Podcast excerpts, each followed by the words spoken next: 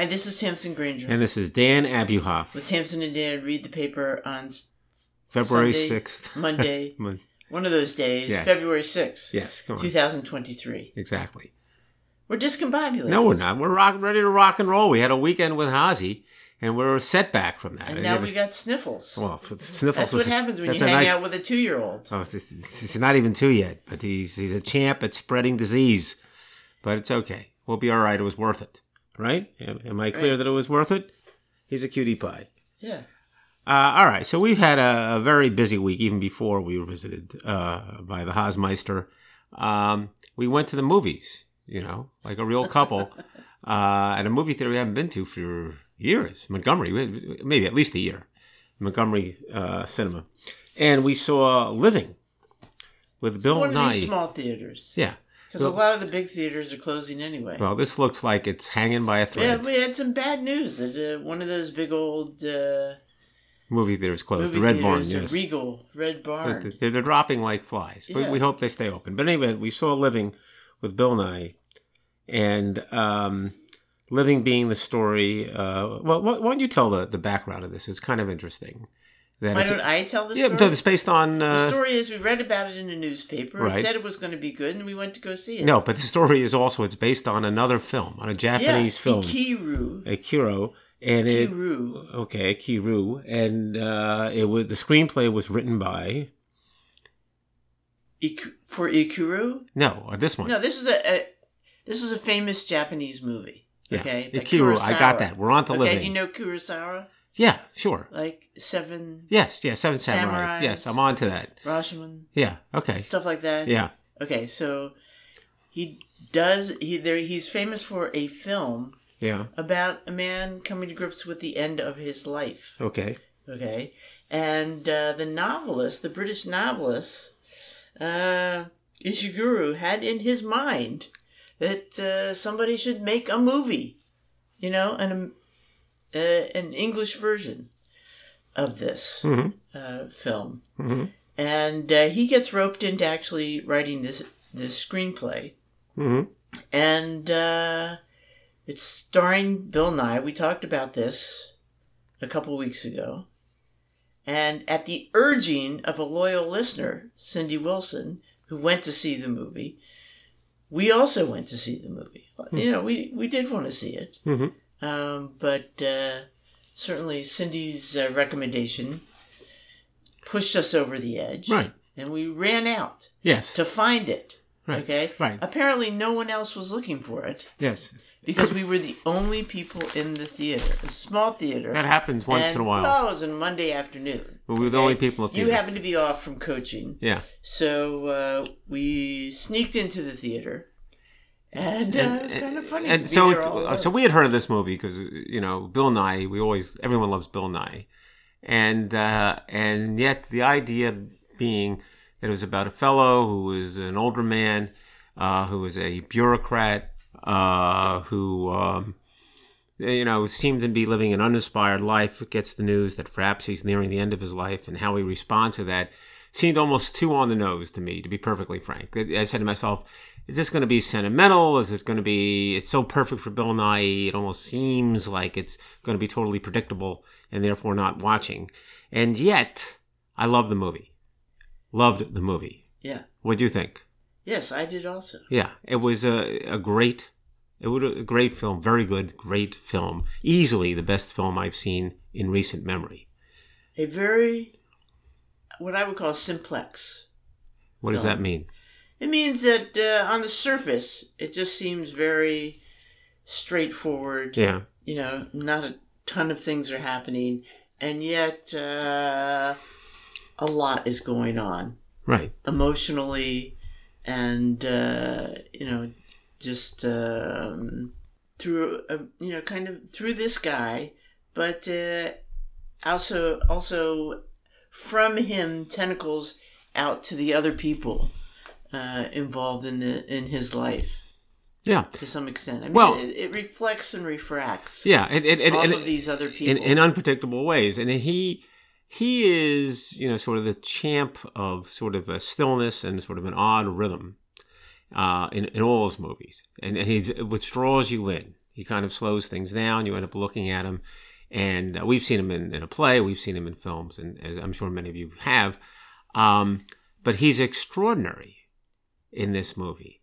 Extraordinary, even though you feel like you've seen this kind of thing before. Uh, he's so evocative. It's it's it's unbelievable. I, I thought I thought it was really moving. Right. Do you think we're reading crazy things into his No. silences? No, it's not a matter of reading. It's not a, or whatever. no, it's or- not a matter of reading anything. You don't even have to read anything, and he's just so human that you are experiencing what the character is experiencing in a very vivid way. And, and I guess that, that's considered acting, right? Uh, it's and he is nominated for best actor, which is in the Academy Awards, which is weird because this is not your standard Oscar type film. Right. It's not nominated for best film or anything. It's an outlier. Mm-hmm. And you say to yourself, how did he score a best acting nomination in this kind of little celebrated film? Uh, and he's not that big a name, but he is nominated. Uh, and he's probably going to lose to the guy playing Elvis Presley, you know, which is a very different type of role, Austin Yes. Riley. Yeah. But uh, it would be wonderful if he won. He, he's he's great. Yeah. So the question al- always comes, Stamps, and this is the question I'm going to put to you. You have to answer. Whenever we see something like this, who would you recommend it to? Not who would you recommend it, but who would you recommend it No, to? and you immediately say everyone. I would recommend it to everyone. Well, I'm not saying that. Well, here's my you question. did say that. You said that to me immediately. All right, I would recommend it to everyone. That's my answer. But would you just recommend it to older people, or what do you think?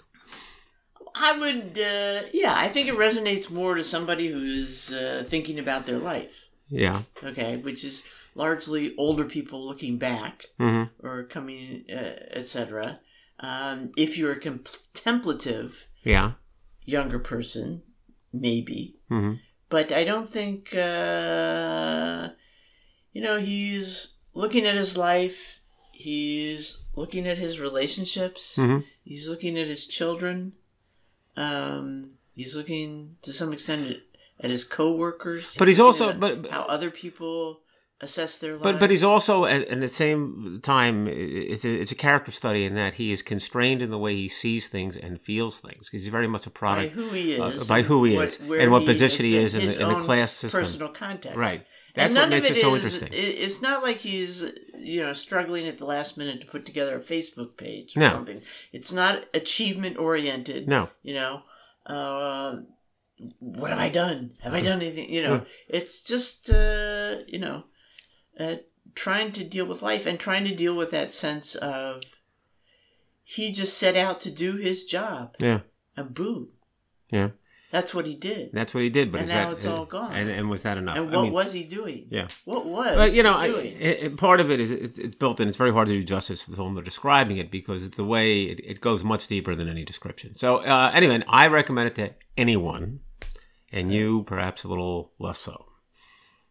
Right. Right. I would uh, I would be more cautious with my recommendation because I think it's awfully good. Yeah. And uh, you don't want pe- people sitting in front of a film saying, "Well, this is supposed to be good. I Yeah. don't get it." Yeah. All You know. Uh, so uh, All right. it's.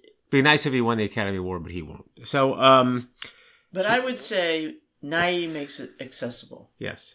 So the next, uh, so we got inspired to see films, uh, uh, and maybe that was a mistake. The next film we saw, and this was on uh, the television, we dialed up Amsterdam, probably by mistake. It was my, uh, I was really looking for another movie, which we later saw. Amsterdam uh, being a David Russell movie, and it was the movie with a very big cast with Christian Bale and Margot Robbie and Taylor Swift and Robert De Niro, actual uh, loosely based on events uh, in the late 30s, uh, having to do with uh, American industrialists and uh, right wing politics and views about the the coming uh, regime in Germany and the like. And it's played sort of in an arch manner, partly for laughs, partly for seriousness. And uh, what did you think of that movie? I didn't get it. Yeah, and I It would was, say it was too silly for me. yeah, I would say I didn't get it. It's, it's it's not a good movie. How about that? It, it doesn't work. I, I just didn't quite enjoy it. Yeah, it. it, it's too silly, and and it, it, it I was on board at the beginning. Yeah. Uh, I'll tell you why. It's just a weird reason. Because I'm familiar with the concept of sculptors sculpting replacement faces for soldiers who were injured in World War One. Strangely, that's how it And started. that's how it starts. How in the out. world are you familiar with that? Uh, Well, because uh, there are a lot of connections between, uh, you know, um, some Philadelphia and American uh, sculptors. And Oh, really? The the Stella Elkins Tyler School of Art. You are coming from a dean of that, strange yeah, place. It's it's very complicated. Yes. But anyway, it's a subject I've. Uh, thought about and read about a Well- little bit well, that- before so i was i was into it and then they lost me Yes. So that Christian Bale's character doing that. Christian Bale is the main character here, and as he sometimes does, Christian Bale plays a character that's unrecognizable, at least compared to his own actual personality, nationality, accent, and everything. I, I guess that's considered acting for sure. Uh, and he basically is doing a Peter Falk impersonation yeah. during the entire film. When I'm watching this, I'm saying I cannot believe he's doing, even to the point that the character has a glass eye, and Peter Falk had a glass eye. Uh, uh, Peter Falk, for those of you, uh, uh, I don't know, uh, for younger people, The Princess Bride, the grandfather who reads the story, that's Peter Falk. Otherwise, you know him as Columbo. And it's just uncanny. And I actually looked it up, and he did say he kind of drew on Peter Falk. So I'm not making this all up. well i loved columbo Okay. No question about it. Did you see But the this- connection? But this was no. Uh, Okay. But this was very. This was very Dada-esque or Yeah. something. I mean, Oh, was, ooh, okay. What does that mean? I know it's art, but well, it's it's kind of you know nonsense as art. art Okay. is- you know, and di- didn't there seem to be a lot of nonsense and everything? yeah, it became very political later to- uh, after you dozed off. I mean, it, it uh, was kind of Robert De Niro, who was good, but it was, it was like it was in a different movie for the last half hour. So it was, it was totally weird. All right, so so see Amsterdam at your own risk. Yes, if you want to see a Peter Falk the younger impersonation, people who are not interested in living might want to uh, try Amsterdam. no, I don't know. They, they might want to see See How They Run, which is the movie I was trying to dial up when I saw caught Amsterdam and got confused.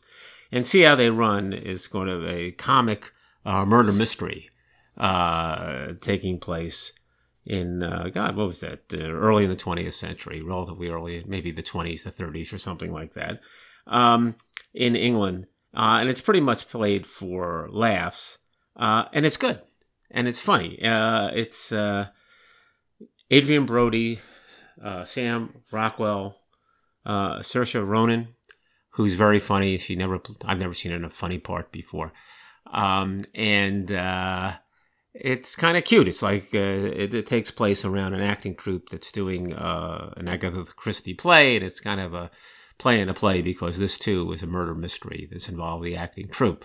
Not that that kind of thing's never been done before, but it has. But it was it was funny. It was light. Uh, the music was good. Uh, I enjoyed it, Yeah. and that one I am recommending to everyone. Okay. Everyone, see how they run. Okay. All right. All right. Enough movies. Enough movies. All right, so here's an Yeah, article I gave did- you. We we did step into movies for a while. Yeah, we'll, we'll we try it again. Willing to take that bigger bite yeah. of of time because we've been mostly watching series. Yeah. Which is like you know forty minutes or something, and we're out. Well, we had mixed success. But uh, Yeah. So we'll see what what uh, what's up next. Okay. So you had uh, the article about uh, Catherine of Aragon. Yeah, very uh, kind of fun discovery. In England, a guy goes out for a walk. Yeah. He's a little depressed. Uh, his dog has died of cancer, so he's he's bought a metal detector. He's a young guy, 34. As one does. Years yes. old. Right. And he's out walking around with his metal detector looking for stuff. Uh-huh. And uh, he his uh, the alarm goes off Yeah. like crazy. He figures, oh, it's, it's, a, it's a lot of metal, must be a soda can Yeah. and it turns out to be a gold heart shaped kind of uh, locket thing 500 years old with the initials of uh, henry viii and catherine of aragon on it so how cool is that you know just in the dirt there on a friend's property Right. um, and so this was in 2019. He's since uh, you had it authenticated. It is as old as it's supposed to be.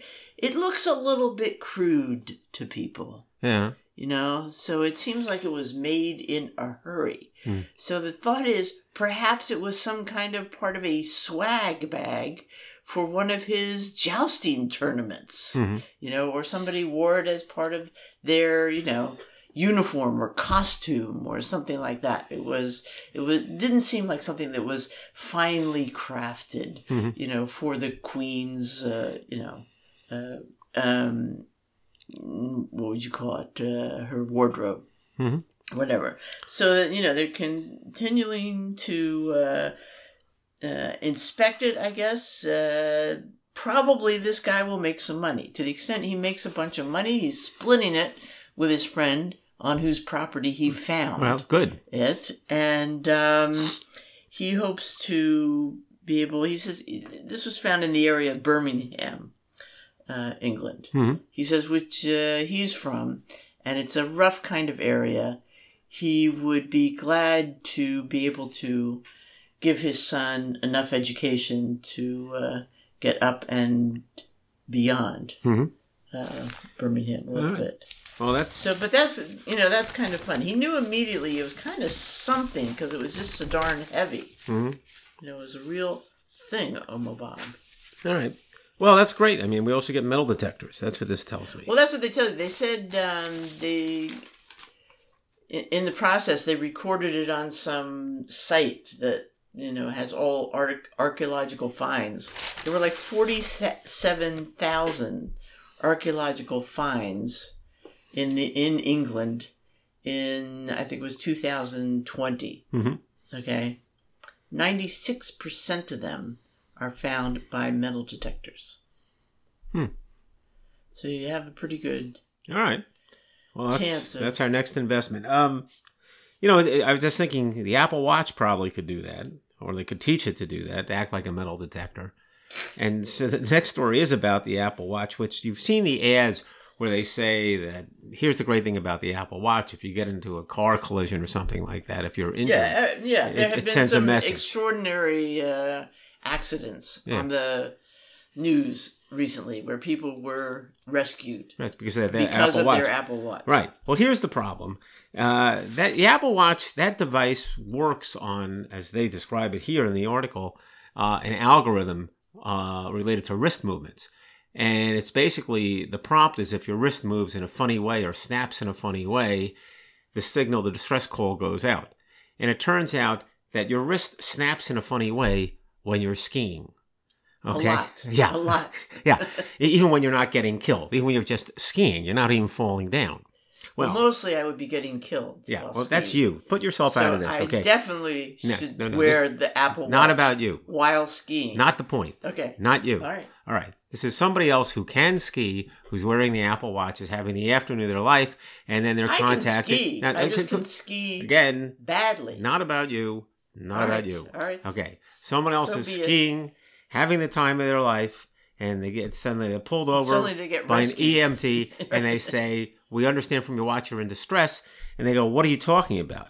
And it turns out their Apple Watch has sent an emergency message, which is picked up by the ski patrol. They are the, the Apple Watch is, is designed in such a way that it will send a message to the ski patrol. I wonder if uh, our um, the only member of our ski p- patrol audience, Pam Borg, has uh, run into this at all. I'm sure she has because what they're saying is, and they, they just give one example of one particular ski patrol in Colorado, in Summit County, which is where Pam is, that uh, they're getting twice, three times as many calls for distress calls than they normally get, and most of them are Apple Watch situations where the person's actually not in distress.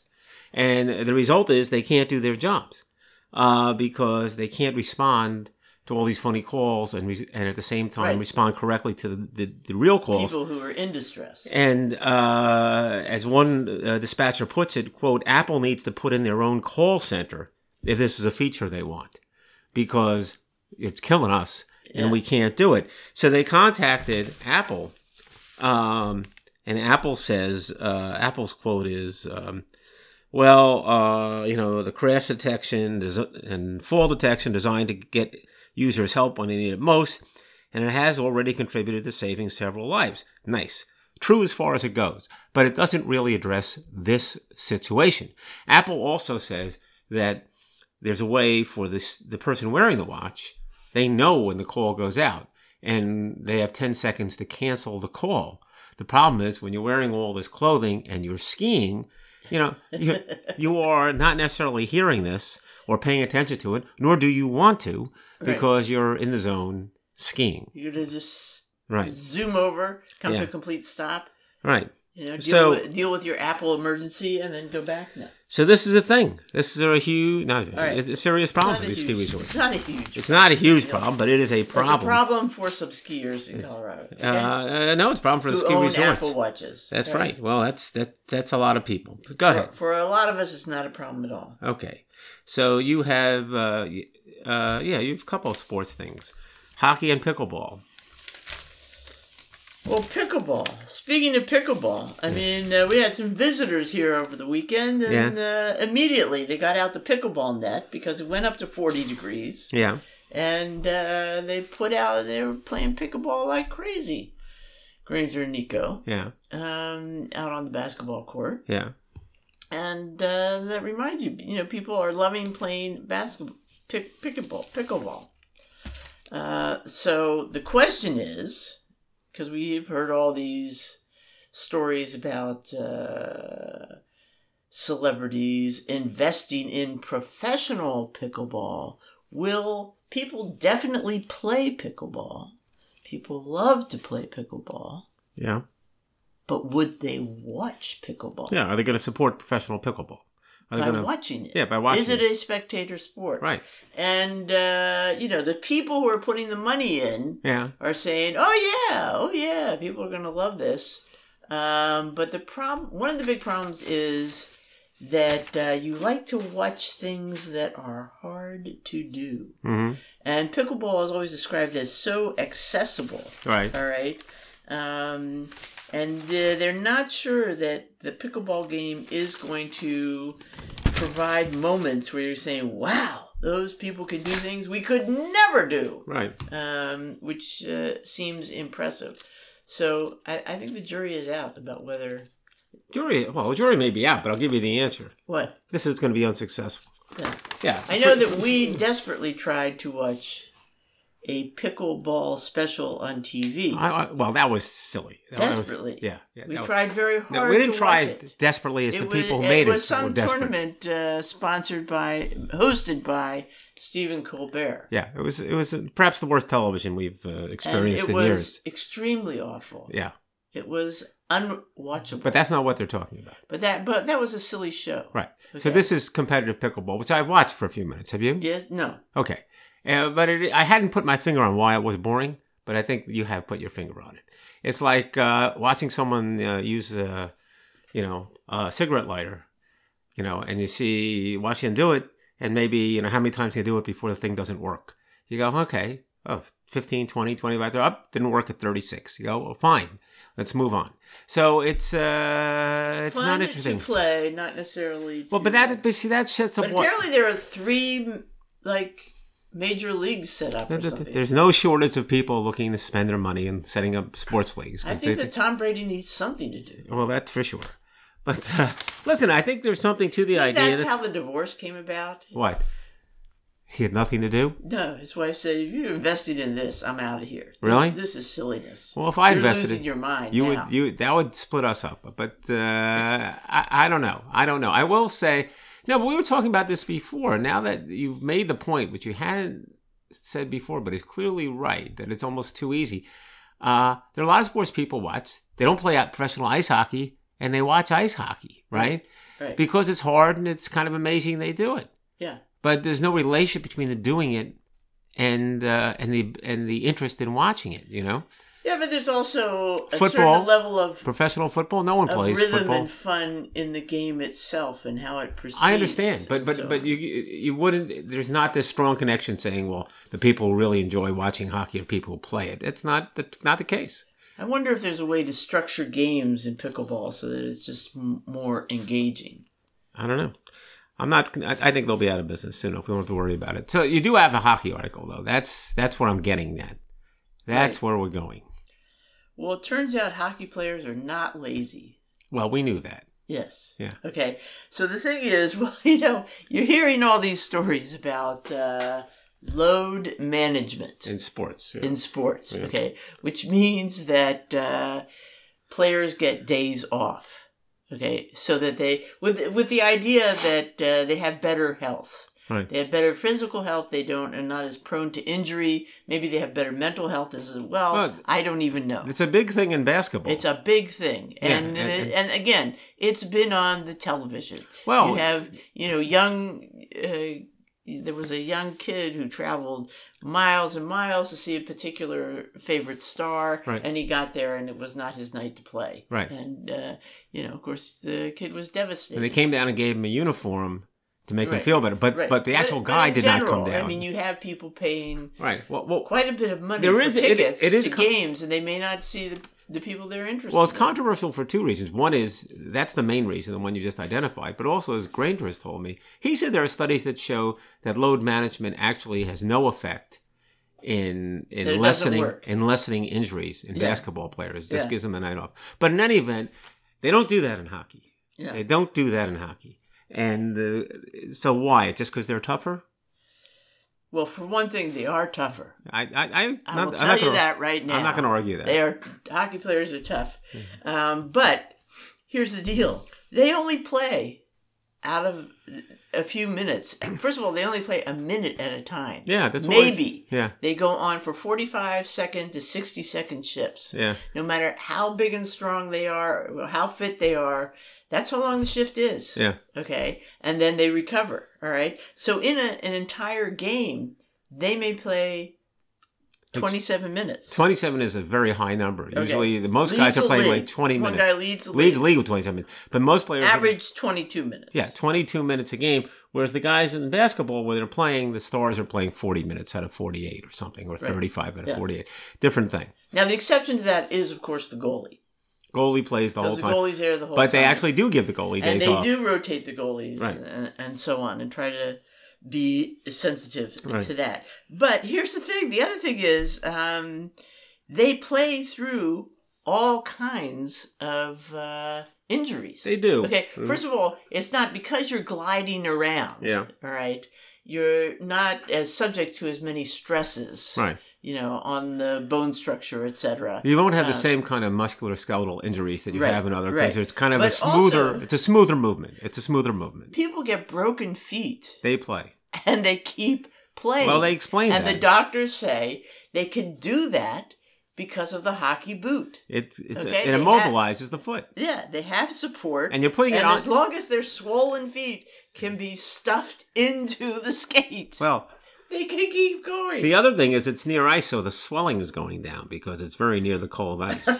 So, so the whole thing's uh, a win-win. so it's like they already have it. They have an instant cast. there. Yeah. They're already in a cast, even though it's broken. And uh, they, they one uh, the Bruins uh, defenseman Connor Clifton sums it up. We want to play games and be in those situations together. All right. So they're they're gonna they're gonna. It is it is interesting out. that it's a very different approach in those two sports. Very different approach. yeah. Um, so you know, there's as always. But the way the sport is played facilitates being able to do that. Yeah. I mean, because you're on for a few seconds and you're off, yeah, all right. and you're moving too fast for anybody to really smash you to smithereens. Well, maybe they should have bigger rosters on the NBA and uh, do it that way. Uh, you know, substitute more. I mean, that might be a way to do it. The uh, yeah, that's gonna, I think, raise all kinds of issues. Mhm. Of, you know, I, I think there's a certain. Don't you get into the flow. well, not just getting into the flow, but uh, you develop uh, the stars, Yeah, the, guys. Yeah. You're more, and the longer they're out on the uh, court doing things Yeah. and turning things around, and you're not more invested in them because Yeah. they're there yeah, and you see them. yeah. But I, look, I don't know. I, I, whatever it is, I'm making a suggestion that no one's following. So, so I wouldn't worry too much about Well, it. Well, that's not a new thing for you, is it? no. So, uh, Sports Illustrated is in the news, and, and look, there are a lot of chatbot articles, but it turns out that the, you know, people keep saying, "Oh, those chatbots or chatbots going to be used to, to write newspaper articles, to write magazine articles, to write books, uh, to do people's homework. How I are we going to bet there are tell?" a lot of Valentine notes going out from chatbots this Uh, week. there might be, but uh, apparently the publisher of Sports Illustrated, which is called the Arena Group Holdings, has several magazines which have for some time been publishing articles that were done by an AI generated source. Let's call it chatbot. When you say sometime, do you have an idea of how much? I'll, time? I'll give you the name. Of, uh, uh, they just say they don't have the specifics here. They say some articles in Men's Journal are already AI generated. so it's Men's Health Journal. Yeah, Men's Journal is the example they use, but it's not Yeah. the only one. So it's and, and here's the, the reason. If you think about the articles, um, you can understand why. Well, we So- so- never think about the. no, but here's the article. Here's an article. Proven tips to help you run your fastest mile yet. Or here's another article. The best ways for men over 40 to maintain muscle. Well, what happens in those articles is the AI just searches in all these previous issues right, and what's anything was ever written on those subjects and compiles it in an article about it right. which is you know halfway between uh, information and drivel. And and I can tell you from reading those articles over the years, they are halfway between information and drivel. I didn't you know. try they were, to read the articles. You I can't. that- it's that's They're one of those magazines that somehow shows up at your house. Yeah. it comes free with something, right. and then it comes to your house the rest of your life. Yeah, you can't do anything right? about it. And we have at times yeah. tried to read various articles. You you, You can't read It them. will have some alluring thing, Right. you know, that says, "Oh wow, this is going to change my life." I'm gonna. ma- I'm a man over have- forty and maintaining they muscle. have always been remarkably bad. Yeah. remarkably bad. Right. And now I guess there's a reason. Yeah, well, they're AI articles. They're just they're, they're not so much bad as as empty, vacuous, thin. How's that? Yeah. Uh, But they, I would qualify that as bad. Yeah, okay. They they look and they smell like a magazine article, but there's something short of it, and they're just warmed over uh, half thoughts. And they never really seem to answer the question. And we just thought that was a, a style of writing. Well, I thought so too, and frankly, even if a normal person was writing it, they'd write the same article. I mean, it would be the so? same dribble, yeah. Yeah. But um, this is not an expose. They're not saying this is a terrible thing. The article I'm reading is saying, okay, so now they can put out They're magazines even more cheaply than they did before. And of course, what's the immediate concern? They're going to be putting writers out of work, God forbid, because the writers who were doing these articles were skilled practitioners and no, they're I going to be think the put to the writers curb. have already put, been put out of work. Yeah.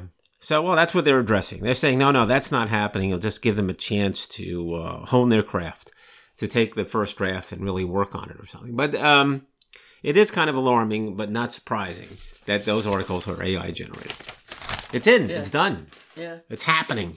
We didn't even know it. Yeah. All right. Valentine's Day. You're already saying something about Valentine's Day. There is an article in the Times addressing the age old question What do you do in terms of going out on Valentine's Day? And you have always. I don't even know why you brought, brought this to my attention. I did because it confirms the advice that you've always given me. Well, it's it's written by Nikita Richardson, who used to root, write for Grub Street, you know, New York Magazine's Grub Street Okay. website, All right. is food news. And she used to write a column like, uh, you know, it's would ask a bunch of, uh, you know, um, colleagues, Yeah. food business colleagues, Yeah. uh, where they would eat Yeah. for Valentine's Day would be one of her most popular versions of the of the column, Okay. and uh, basically uh, a lot of them say, "Don't eat out on Valentine's Day. It's too stressful. It's too busy. Yeah. You know, you, you just it's it's impossible to get a good meal." Right, which is what you've always told me, much to my delight. As I was, you know, trying to get score some kind of reservation, you would say, "No, we don't do that."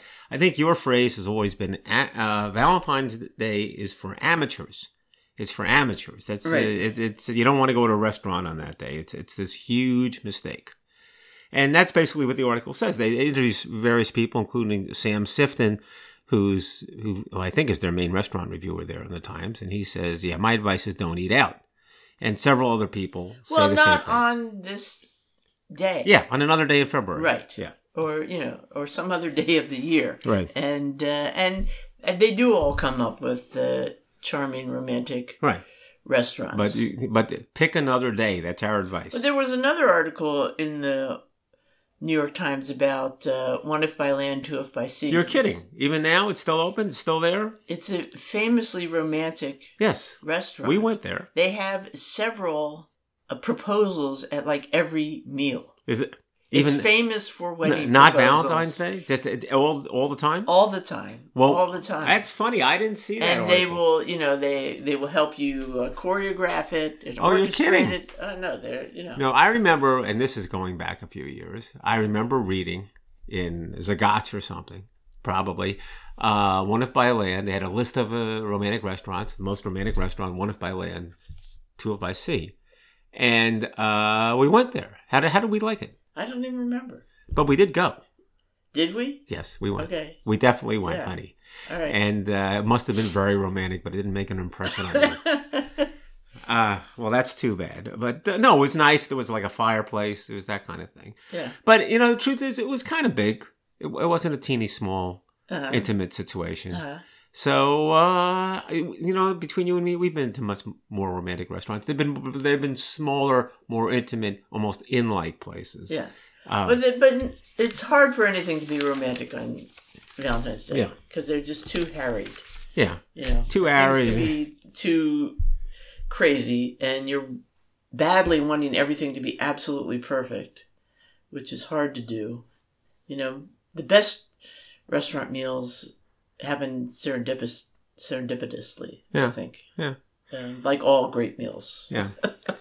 Yeah. So anyway, All right. So uh, you're. I just want to tell everybody they're off the hook in terms of going out for Valentine's Day. Uh, off the hook. officially, You're welcome. And uh, finally, the uh, there's an obituary, uh, which is just odd, of a fellow named John Adams. Here, I'll just read the headline: John Adams, who banged his drum loudly for the Cleveland Indians. Okay. Um. And uh, what is who's John Adams? John Adams is a guy who, in 1973, brought a uh, big bass drum to a Cleveland Indian baseball game, sat in the bleachers, and would bang the drum during critical movements, uh, moments of the game, and uh, people would clap along once in a while. And this was sufficiently intoxicating for him and, and appealing to the fans in the stands that he did this uh, since 1973 over 3,700 home games. He was a constant presence in Cleveland, uh, banging the drum. Now, my first reaction to this was everybody has their niche. yeah, well, he he did say God didn't give me the reflexes to play on the field, but every time I swing at the drum, I get a hit. So it's instant gratification. Well, I I, I can understand why it was useful for him, and he thought he was you know having a good time. But is this really a thing? It turns out it's more of a thing than I realized. Uh, they did a bobblehead doll of him in Cleveland in 2006. Uh, Great Lakes Brewing introduced the Rally Drum Red Ale in his honor. So there's a beer named after him. He's in the Cleveland Indian Hall of Fame. And it turns out there are other examples in other fields um, of people doing similar things. At Citi Field, there's a guy who rings a cowbell. They give his name here at Yankee Stadium. Uh, there's a guy who bangs a spoon against the frying pan. They go on and on. All these guys, uh, different stadiums, which I wouldn't have thought merited mention in the New York Times, but then again, here we are. Um, so, uh, you know, it's a thing. What can I tell you? The one, uh, the tell in the entire article, you're reading this saying, this guy, uh, okay. Uh, and at the end, of course, as, as one does in these obituaries, they talk about his survivors. They say Mr. Adams is survived by a sister, his marriage in 1978 to Kathleen Murray, whom he met in the bleachers at Municipal Stadium, ended in divorce. And uh, no kidding. Uh, so that was predictable. Uh, so in any event, uh, there you go. We say goodbye to John Adams, uh, who banged the drum uh, for the Cleveland Indians, who are now called the Cleveland Guardians. Um, so that's all we have uh, Right. this week. Well, you realize Yes, we're fighting cold. Yes, realize what? that you do, you know, I, I know you love these little announcements about how you, no one has to go out to Valentine's dinner. Right. And it is only putting pressure on the people responsible for making the Valentine's dinner when you don't go out. What do, what do you mean? I'm ruining What their business? mean? What? I'm ruining their business. What are you saying? no, you're you're just making it harder on me. You know, this is Harder on you? Why? because I have to make Valentine's I'll, dinner. we'll do takeout. if we stay in, Well, do- somebody's got to make the dinner. We'll Ain't do- going to be you. we'll do takeout, honey. We'll do takeout. We'll work Yeah. it out. We'll work it. I think the pandemic has told us just how good takeout All right. can be. We'll work it out. We'll All work it out. All right. So uh, until next week, we'll see you. Until then, I guess uh, happy Valentine's Day. Right. This is Tamsin Green. And Dan Happy. Tamsin and Dan read the paper. Have a good one.